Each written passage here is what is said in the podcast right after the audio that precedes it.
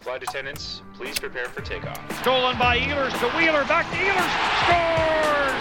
Kyle Connor has the Midas touch right now! And another outstanding stop by Connor Hellebuyck. Check the shoot, score! Oh, what a slick move by Mark Scheifele. Ground Control, the official podcast of the Winnipeg Jets, hosted by Jets TV. Hello and welcome back to another episode of Ground Control, the official podcast of the Winnipeg Jets. It's been a little while since I said that. Joined here with Jets TV's Mitchell Clinton. Mitchell, welcome back to the podcast, sir. Yeah, like you said, it's been a minute. It's been quite the few weeks here. Obviously, you know, you're keeping an eye on the Stanley Cup playoffs as much as I don't know about you or anybody else, but like after the Jets were eliminated, watching the Montreal Canadiens in the next round, I don't know, it was just felt like weird. I don't know why. I don't know if in my head I was thinking like, man, how cool would it be to have, you know, Winnipeg and Vegas face off again in the third round of the playoffs and, you know, have all those storylines. Obviously didn't come to fruition. But either way, I mean, obviously kudos to Montreal for getting to the Stanley Cup final, big win in Game 4 to keep themselves alive. And man, Tampa Bay looks really good. So it's been a pretty good final and obviously a little bit more dramatic now heading back going into Game 5 in Tampa. Yeah, I'm kind of I feel like there's two schools of thought when your team is done in the playoffs. Either you just shut it off completely and you go into summer mode or whatever else you like to do to keep you busy, or you watch the hockey. Just what have you seen from? Pardon me. I think you are a hockey watcher. You're always texting me about the hockey game, and I'm like, dude, I'm not watching. But what have you thought about the series so far? Obviously, like you mentioned earlier, Montreal got the big win in Quebec to head back down to Tampa, which as we record this on Tuesday, Montreal did make it ahead of the potential hurricane that's supposed to hit Florida. So a bit of a scary scene. I think as we, like you said, as we record this, the game is still set to go tomorrow. But we'll see, you know, obviously things can change as we've learned over the last 16-ish months, things can be planned and then changed very quickly. Yeah. I think for the most part, I've just kind of been keeping an eye on, you know, obviously former Jets like Ben Sherratt, who has been playing just a crazy amount of minutes and seems to have really adjusted well to that role. And also, I mean, just because it was something that the Winnipeg Jets saw a lot of, that Montreal Canadiens power play. I mean, you look back at Game 4 or the Montreal Canadiens penalty kill. You look back at Game 4 against the Tampa Bay Lightning, and Shea Weber goes off with a 4-minute high sticking penalty. I can't even imagine what that feels like sitting in the box in a potential elimination game, and that's going on, especially against Tampa's power play. But man, Montreal's PK just held the fort for the entire 4 minutes and obviously got the big Josh Anderson goal. So, I've been keeping an eye on a few of those things. Obviously, you know, everybody I think knows that I have some Dauphin ties. My parents still live there. So obviously when the Islanders were still in, I was keeping an eye on them for Barry Trotz, number 1, who odd piece of, I don't even know if I would call it trivia, but it's a story that I go with. Probably the last person in hockey outside of the Jets organization that I talked to prior to the pandemic. We were in Calgary about to come home, and I saw Barry Trotz in the gym that morning, and he just kind of said, what do you think? Like, well, like just kind of making conversation. And it was just interesting that so whenever I see him, I'm like, oh, that's the last guy I talked to that wasn't a member of the Winnipeg Jets before the pandemic hit. And then obviously, he was clearly asking you, what do you think about hockey? Not the state of the world, right? He was asking for tips. He knew way better than to ask me about my thoughts about the game. And then also Ryan Pulak is also from that area. So obviously I was keeping an eye on the Islanders as well. Yeah, it's funny. You mentioned Ben Sherratt. So every Sunday morning I get an email from the folks who run our website. And the third most read article on winnipegjets.com was a story that Jamie Thomas had written like 2 or 3 years ago about Ben Sherratt and his ties to football and the Hamilton Tiger Cats. So I thought that was hilarious. And I think there was actually another one in there too that had some sort of Stanley Cup playoff connection. So it's always interesting how some of those things live on. And I think that also speaks to just how quiet things have been here at winnipegjets.com and Jets TV, but not today. As we record this, it's Tuesday, and the news of the day and the week so far is the Winnipeg Jets re-signing and extending Dominic Toninato to a 2-year contract. Obviously, the first year of that deal is a two-way deal. Just what are your thoughts on the deal? Yeah, I mean, obviously good for the Winnipeg Jets to get some business done ahead of, you know, what's going to be a busy kind of end of July for not just the Jets, but for a lot of the teams in the National Hockey League, including the Seattle Kraken.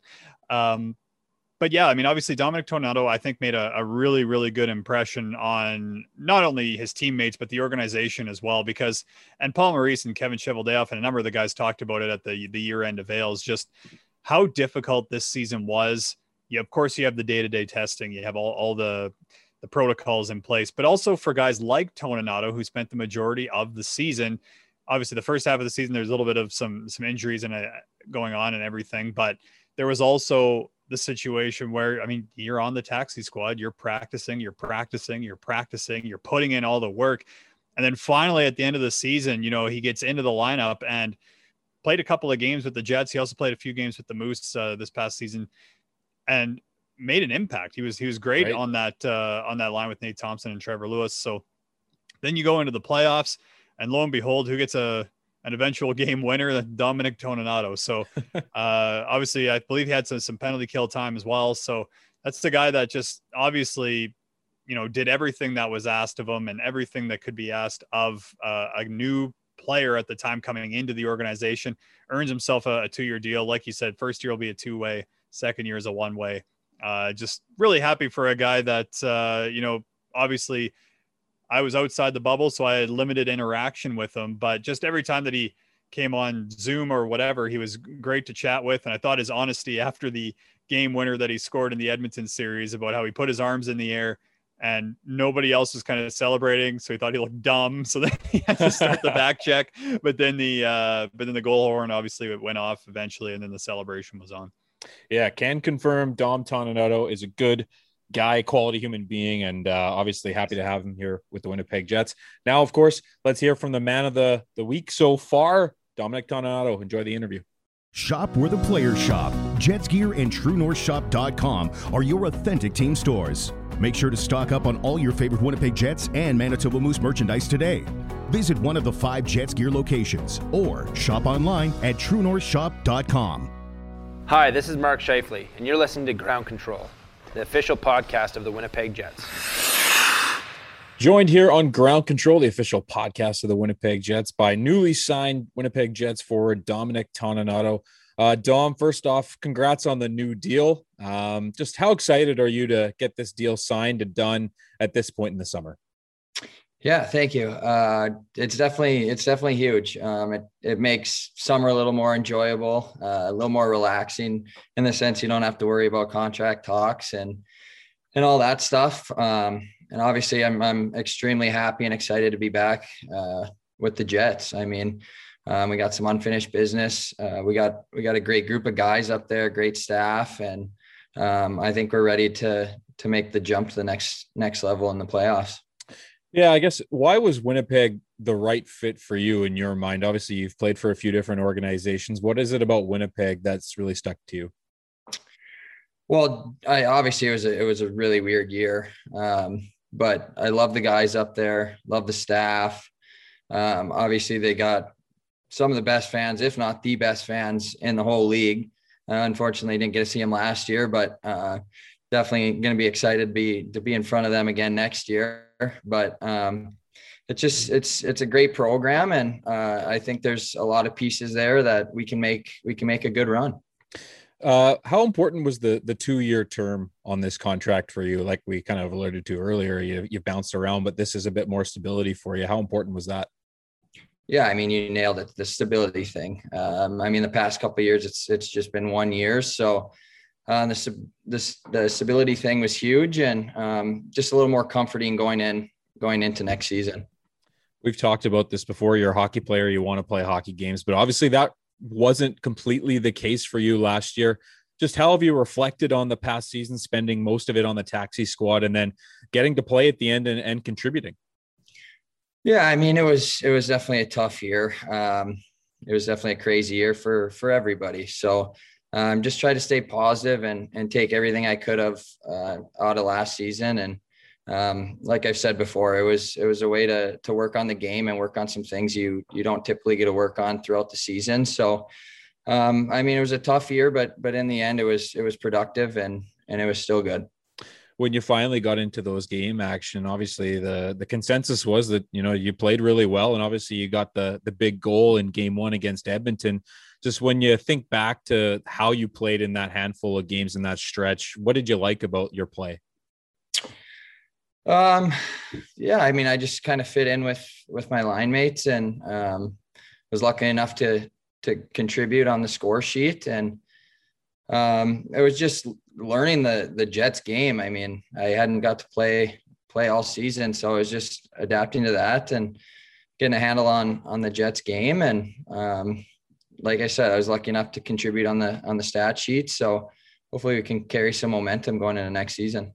One of the things Paul Maurice said after game one and your big goal was that, you know, he wasn't quite sure if he was going to put you in the lineup for game one, but it was the other coaches that really fought to have you in there because they thought that your game was going to be the right fit for the style of play. Just what does it mean to you to have earned that trust from the coaches, and how do you think you did that? Yeah, I mean, it's awesome to hear him say that. And I mean, we spent a lot of time together on the ice after practices and whatnot. So it definitely meant a lot to know that the hard work was paying off and people were noticing. So it was great to get in there. Obviously you talk about hard work. What types of things are you working on this summer to get your game in shape for September and October? Yeah, just keep honing the skills. Obviously in the weight room and on the ice, just working on the little skills that can make your game better and keep improving. Well, enough of the hockey talk. How's the summer been for you so far? It's been great. It's been nice to be home and seeing friends and family that I haven't got to see for a while. And actually got a wedding coming up here pretty soon. So right. Some exciting times. Maybe just give us a breakdown of the wedding. Like, when is it? Is it a big event? Obviously COVID, I don't know if it plays a factor down in the States like it still is up here, but just how's that been? Yeah, we're definitely ready. We're definitely ready to get it done with. We're definitely excited. It's coming up here at the end of July, July 31st. We had to cut back the numbers a little bit because of COVID, and then things have opened up again, which is nice, which allows us to have the no masks and the dancing and all the good stuff, you know. So unfortunately we had to cut a couple numbers to accommodate, but still should have a pretty good turnout and we're excited. Of course, you're a golfer. How's the golf game been this summer? I'm sure you've had a bit of time to work on that. Yeah. No, the golf game, it's pretty good right now. Yeah. You know, I mean, it's golf. It's always up and down. So right now though, it's in pretty good shape. Awesome, Dom. Well, congratulations to you and your fiance, Chelsea. Wish you nothing but the best, and have a great day. Awesome. Thanks. Thanks so much to Dominic for taking the time to chat with us here on this busy Tuesday as we record this. Mitchell, we've chatted a little bit about what's happened. Now let's chat about what we think is going to happen, what we know is going to happen. We have a bit of a busy time coming up here in July. The expansion draft being one, that's on July 21st. Then the 23rd and 24th of July, the NHL draft, obviously it's being held virtually, and then closing it out on the 28th with free agency. Just your thoughts on the next couple of weeks and also what we can expect here on winnipegjets.com. Obviously a lot. We'll have all those events covered like you've come to expect from us folks. I'm sure that Jamie Thomas and Paul Edmonds will chime in as well, as they are known to do, along with their various radio duties with 680 CJOB. So of course, stay tuned to that. The expansion draft to me is always kind of interesting. I mean, because leading into the one in 2017 before the Vegas Golden Knights came in, there was so much jockeying for position with a number of the other organizations in terms of, you know, trying to make sure you have certain guys protected and whatnot. And then obviously Vegas goes on the run that they do in 17, 18. So it will be interesting. And a lot of the rules, I mean, all the rules are the exact same going into this expansion draft. So all players with no movement clauses at the time of the draft have to be protected. In Winnipeg's case, this is from Cap Friendly, by the way, great website. Go there. You can check out a bunch of a lot of this stuff. You can even, there's a simulator on there, which if you have the time, you can take the time to do your own expansion draft. Only Blake Wheeler falls into that no movement clause category. So he's an automatic protect that the Jets have to do. Also to keep in mind for the Jets protected list, all first and second year professional players and all unsigned draft choices are exempt. So that's your Cole Perfetti, Ville Heinola, Christian Vesalainen, and Dylan Sandberg. Brian Little also exempt from selection as well.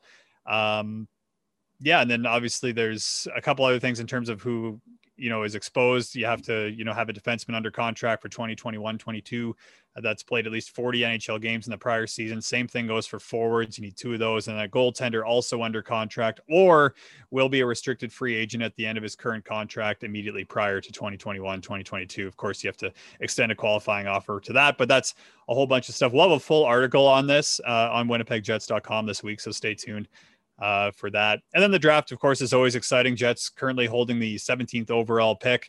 And if you know your draft history from just a few years ago, well, I guess it's 6 years now. That's, oh man, we're old. Kyle Connor. Yeah. Kyle Connor was the 17th overall pick that year. So obviously the Winnipeg Jets have some abilities in being able to find people and great players in and around that time. And then of course, yeah, you got free agency, July 28th, 8 unrestricted free agents for the Jets and 3 restricted free agents from the roster from last season. Yeah, just thinking about free agency, I was at the lake on July 1st, and I thought, this is like outside, I guess, last season too, because of the pandemic and everything and the stoppage. But this is like the first July 1st that I've actually been able to do something. You know, you're always July 1st. Oh, can you do this on July 1st? No, sorry, can't do it. I have absolutely no pull with the National Hockey League whatsoever. But I mean, I would be on board for like a July 6th or 7th free agency time, or like June 29th, like whatever, you know what I mean? Like, you know, they should make it a spectacle, do like a day 3 at the draft, and then we could all just watch. That would and then you'd have GMs getting all fired up. And then you'd have them like excited or mad because so-and-so at the far end of the room didn't do a deal that you wanted to do, or you could make paper airplanes and you could throw them across the draft room floor with proposals. It could be a whole thing, man. Made for TV event right there, for Jets TV event. We'll stream the whole thing. Yeah, exactly. All right. That's enough from us. This has been Ground Control, the official podcast of the Winnipeg Jets. Thank you so much for listening. We hope to talk to you again soon as the draft gets closer and the expansion draft and free agency. Get out there, enjoy the sunshine, enjoy the beautiful weather, Manitoba and Canada, or wherever you're listening to this. Hope you're enjoying life. Have a great one. Bye. This has been Ground Control, the official podcast of the Winnipeg Jets, hosted by Jets TV. For Jets news, videos, and more, head to winnipegjets.com.